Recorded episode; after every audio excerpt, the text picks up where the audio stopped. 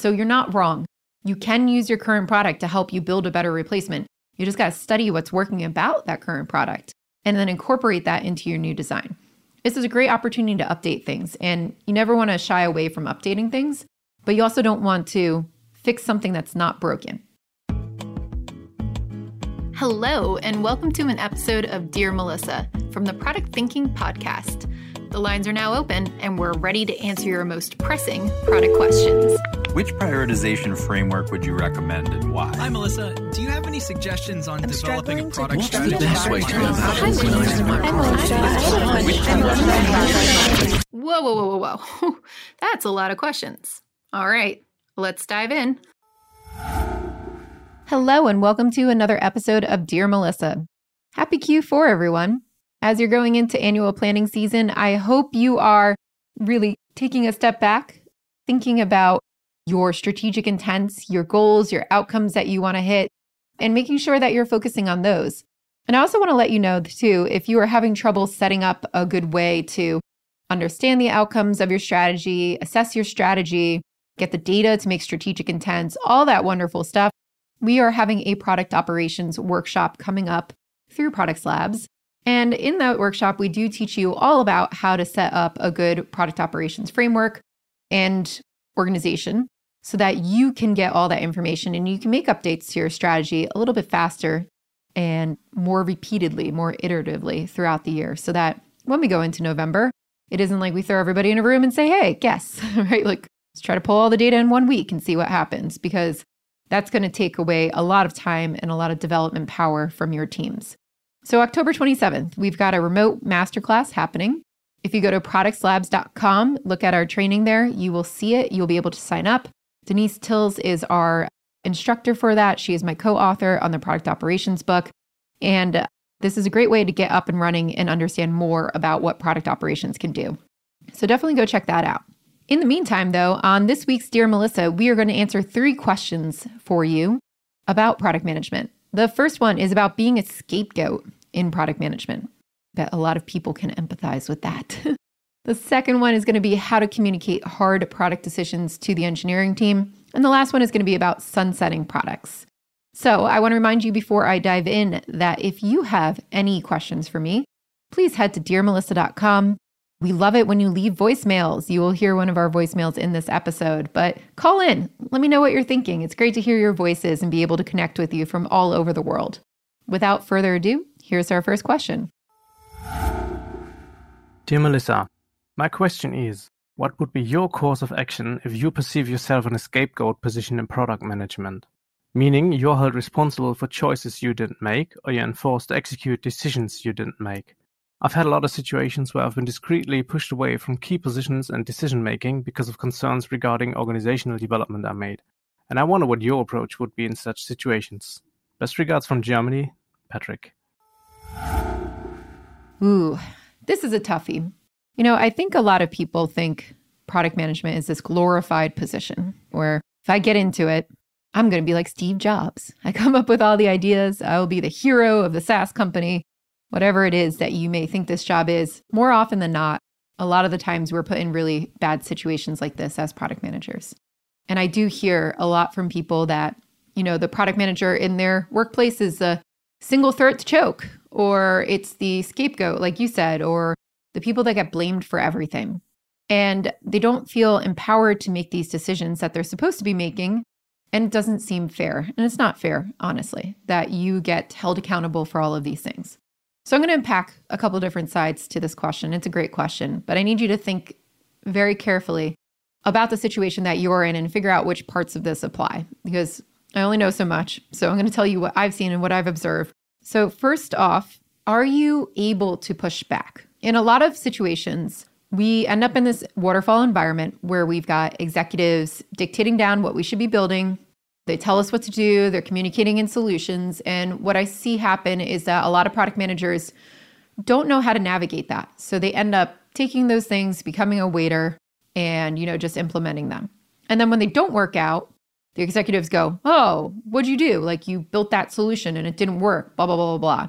You're sitting there going, Well, you told me what to build. Like I just built what you told me to. And it becomes this vicious cycle where you're held accountable for the decisions that you did not make. Now, that's not what good product management should be like. So, in those situations, the ideal way to approach this is to not build everything that's dictated down to you. You need to be questioning all of those solutions that come your way. You need to be asking, why are we doing this? What outcomes do we want to achieve? Why are we building this? What's the data that you have on this? What's the goals that we're trying to reach as a business? And the idea here is that if your executives are dictating down solutions, you want to lift them back up by getting to the why, trying to focus them on other things. And sometimes that's really, really hard to do. I'm not saying this is easy. Anything I, I tell you to do usually is not very easy, but it's worth it. And that's what we should be doing. So, can you push back instead of just building everything? Like, can you go back and say, hey, that's a fantastic idea? I also tell people, like, don't jump the gun. Don't be like, oh, that's awful. Like, I should be coming up with the ideas. You just need to give me goals, right? Play into it. That's a great idea. I just need some more context in order to build this correctly. I need to understand what the outcomes are that you're trying to achieve. So let's sit down and talk about this. If I build this thing, what does success look like? In six months, what numbers do you want to see change? How do you know that those numbers are going to change if we build this? Really pick apart what you're being given. Make sure that you understand it before you decide to commit to it or not. And then at the end of the day, it is your decision, or it should be, on whether or not you build that. Now, you might not be set up in an organization that this all works really well together. You might need to bring up, like, hey, I need to be really understanding what the goals are and we need to be focusing on outcomes here. You may need to like try to see if you can shift people into that mindset. And then sometimes, you know what, that just doesn't work because the organization that you're at may be toxic or not set up correctly. It may be really hard to hear these things coming from somebody internally as well, which happens a lot. So I'm telling you all the things that should work, but you need to understand or kind of assess your situation to see if it will work. And that's hard. Is this a safe place? Where you can bring up these things, where you can say, hey, I don't think we're doing this correctly. This is not how the best organizations work. What we should be doing is X, Y, and Z. I should be doing these things. You should be giving me this stuff. This is how we should be going. If you're being pushed out of the situations from key positions in the decision making because of reasons that it sounds like you're being pushed out of these key positions that you want, it sounds like you're being blocked from decision making. And it also sounds like you brought up some of these concerns that I'm actually talking about. And if that's the situation and people are not embracing how good product management should be, well, you need to look at two things. One, can you change the approach of how you did this? Did you come in like super fiery and tell everybody they were doing it wrong? in which case, people don't love that. People are going to be like, hmm, I don't want to listen to the person who's screaming at me. I've been in that situation before where I have done that. Trust me, I've told everybody that they were wrong. And it's not the best way to approach these situations instead of really trying to figure out what are the organizational goals and showing people how product management can help get them there. But let's say, for the sake of argument, that you did it all right. You approached it really well. At that point, I don't know if this is the right environment for you. That's a really tough thing to say. It's a really tough piece of advice to give people because I don't take for granted that switching jobs is easy. I don't take for granted that finding another job is easy, but if you feel like you can't thrive in this place because it's toxic and people don't want to do good product management, then you deserve to go to a place that does want to do good product management. And there's a certain point where you just have to say, it's time for me to go. And that might be where you're at. If you're not getting the opportunities that you need to grow and you're not able to make the decisions that you need to do as a product manager, it may be time to go. But I don't take that for granted. So I would try all the things that I just said. If you've already tried them, though, that's when it's time to take a hard look at where you're at and say, if I can't change the people in my situation, it's time for me to change my situation. Did you know I have a course for product managers that you could take? It's called Product Institute. Over the past seven years, I've been working with individuals, teams, and companies to upskill their product chops through my fully online school. We have an ever growing list of courses to help you work through your current product dilemma. Visit productinstitute.com and learn to think like a great product manager. Use code THINKING to save $200 at checkout on our premier course, Product Management Foundations. All right, second question. Dear Melissa, my question is about pausing development and deprecating products. I recently had to pause the development of an internal tool that had been struggling to drive adoption with internal users even after two years of being launched. I inherited this tool after I joined the team, and I was the third PM looking after it. I recommended pausing its development to my leadership because of one, wrong product market fit, and two, lack of alignment across organizations. Soon afterwards, the decision was made, and my engineering team of six people, many of whom I've worked with who've worked on the tool for a long time, moved out of the organization. The engineering manager had left the company months before I made the recommendation. While I still think pausing the development was the right choice, I wonder if there was a better way to communicate it to my engineering team. Have you been in similar situations where you had to pause or deprecate a tool or product? Do you have any frameworks when making such decisions?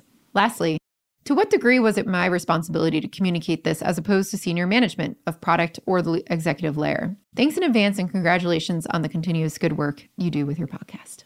Well, thank you very much. Yes, I have been in this situation before where you know that this product is not worth looking at and you're going to have to kill it. A lot of teams like to kill products and they celebrate it. And if you get an organization that celebrates these types of things, that's fantastic you want to get into the habit of being like, yay, that wasn't a great product to maintain or to build, and we killed it. Let's focus on the things that really matter.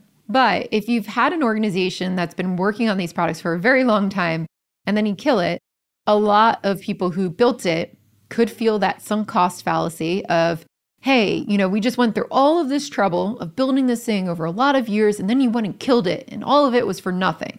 And that feeling does seep into our work and it seeps into the people's mindset who have been working on this thing for a very long time.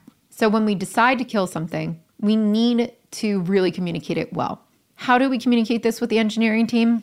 I know you guys put a lot of time and effort into building this product, but it's not meeting the needs of our business anymore. Here's where the vision of our company is going. Here's what the goals are doing. This is where, where our company is trending. Here's what our business goals are. Product is not living up to those things.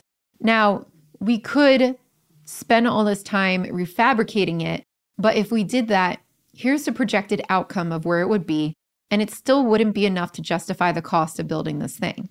So, what we want to do is make sure that we're working on the most important things we could be to further the business. And we want to make sure that we're rolling this down so that you can all focus on the new cool stuff that's going to hit our goals and be critical to the success of our business. Now you're putting your engineers in a hero position, right? Where they get to be freed up from this product to work on some cool stuff. That's a boon usually. Two, you want to also communicate to people that it costs money to keep products going. It's maintenance, it's oversight, it's data hosting. You know, it's not free to just have data on the cloud. And a lot of people don't understand that. So you want to show people that it costs money to keep these things going and that instead we could be spending that money on things that are going to make the business better. You also want to put these engineers too into a position where they feel like I'm going to be working on stuff that's going to further our business and be out there as critical products. Not something that's old and stodgy, but something that's going to be a critical product that's going to help our customers. So that's really what you want to do. And you have to take into account that these people poured their heart and soul into this product for a very long time. So if they've been working on this for a long time and you're the third PM looking after it, they've probably seen a lot of change. They're like, oh, somebody's coming in here just to tell me what to do again, changing their mind, putting us through all this stuff, and then they just killed all the things I was working at. That is what their mentality is going to be. So, how do you reposition it? How do you reframe the opportunity for them in this moment when you kill this product and get to work on other things? That is the way that you really communicate these decisions. And you show data. You show that it's not just like, hey, this was a management decision. And that's another thing, too. When you decide to kill it, it shouldn't be a shock to the engineers. You should be communicating this stuff to them throughout these conversations. Otherwise, they're going to be like, wow, they just had a leadership discussion and decided to roll back all the things we've been working on for years, and nobody consulted us. That's not how it should be. You should be having conversations with your engineers about how much this product could produce. What could you do to actually change it? What effort would it take to make it better? And that should help them see that if we just keep spending all our money and our time on trying to improve this, we're not going to reach what we need to as a business. And then you paint the picture of the opportunities they could have if they worked on something else if we rolled it back. But you want to bring people along for this journey. You want to feel like it's partly their choice as well of whether or not to stop building it. And if you just surprise them and say, hey, all the things you've been working on are going to go away tomorrow, that's when people are going to get upset. So that's how I would communicate these choices. And that's why I've seen be successful. When you make these decisions, it comes down to we're talking about frameworks, how to make these decisions. It comes down to what's it going to cost? What's the opportunity if we do fix these things? And should we be working on something more important? What's it going to cost to just keep it going? How many people are using it? I look at all of those things before I decide to kill things. But just having like a product around is not free. So I applaud you for killing this. And that's good. You want to make sure that your products are simpler so that you can develop on top of them better. Lastly, you asked, what's your responsibility to communicate this for senior management or the executive layer? It is your responsibility to communicate it if it was your decision. And if you bring your engineers along for that ride, they should be behind you. They should be like, I get it.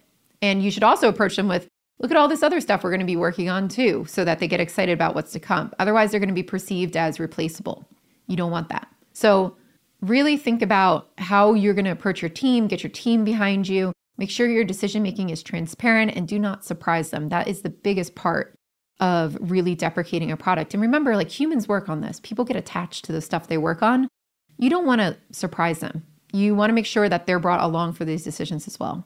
All right, last question. Dear Melissa, my company is in the process of completely rebuilding one of our SaaS products to sunset an old design that can't be simply updated for multiple reasons.